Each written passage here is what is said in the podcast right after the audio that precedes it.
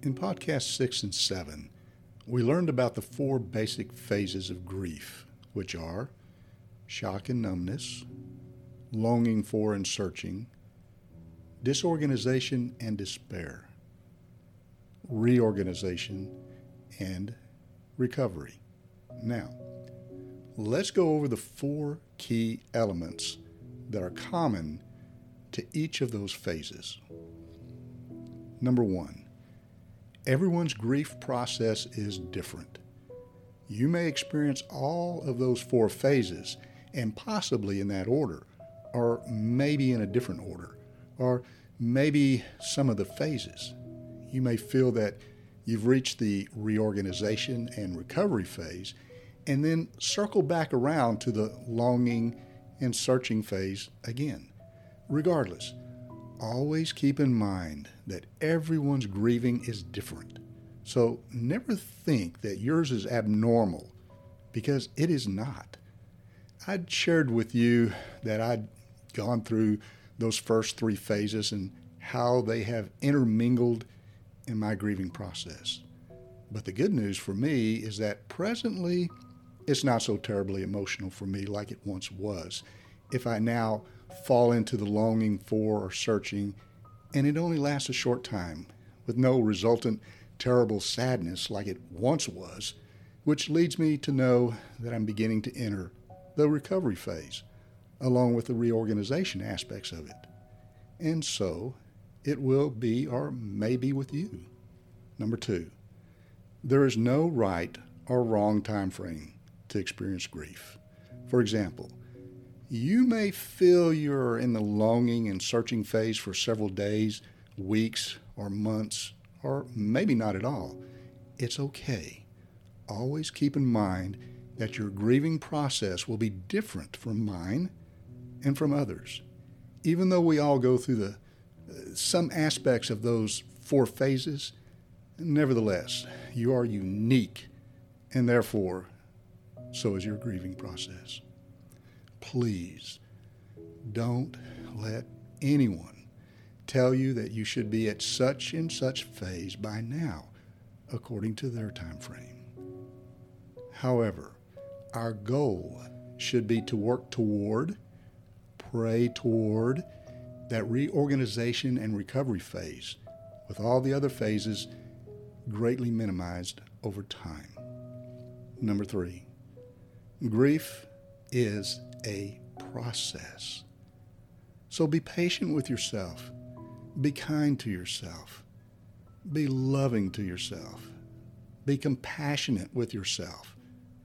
And give yourself permission to have fun again, to laugh again, to smile more, and know that you are not alone. Don't give up. Please don't give up. You may feel trapped inside your dark cave of miserable, heart ripping grief, but don't give up. Never give up.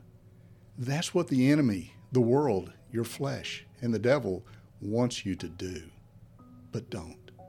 Rather, force yourself to pick up your Bible and find scripture that will bring forth the light of His truth, that will bring you out of that darkness and in your moment of not trusting God, cry out to our Lord God and Savior Jesus Christ that you do trust Him no matter what.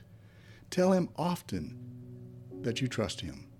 Tell Him how you feel, how deeply you hurt, that you want to give up. Tell Him, and then trust Him to bring you through that terrible moment of grief. And He will. I know. I do this often and He calms me through the terrible storms. Number four, always keep in mind that God will never abandon you or me during our times of grief. He will always provide us with encouragement, love, and hope through His Word and other people. He provided you with access to this podcast. It wasn't by coincidence that you're here. He brought you here to be ministered to because He wants you helpful, living, loving, joyful, hopeful, and laughing again. Sure, your life is probably right now upside down, different in a bad way. But you must take what you have right now, regardless of how bad it is, and let yourself trust God to help shape you into new life. One small step, baby step, at a time. In fact, tell Him that you trust Him no matter what. God cares about you. He cares about the pain you are going through. He cares about every aspect of your being. You'll need to tell Him that you trust Him with every aspect of your life, many, many times throughout the day and night, through many, many tears, and through not wanting to talk to Him. But do it anyway, no matter what, or no matter how you may be feeling. This works wonders for strengthening your faith and therefore helping with the grief. I'll close this podcast number eight with this in His Word. We read and know that Jesus does what He says He will do, and this is what He'll do for you and me in Revelation 21, verse 4. It says about Jesus that He will wipe away every tear from their eyes, and death shall be no more. Neither shall there be mourning, nor crying, nor pain any more, for the former things have passed away.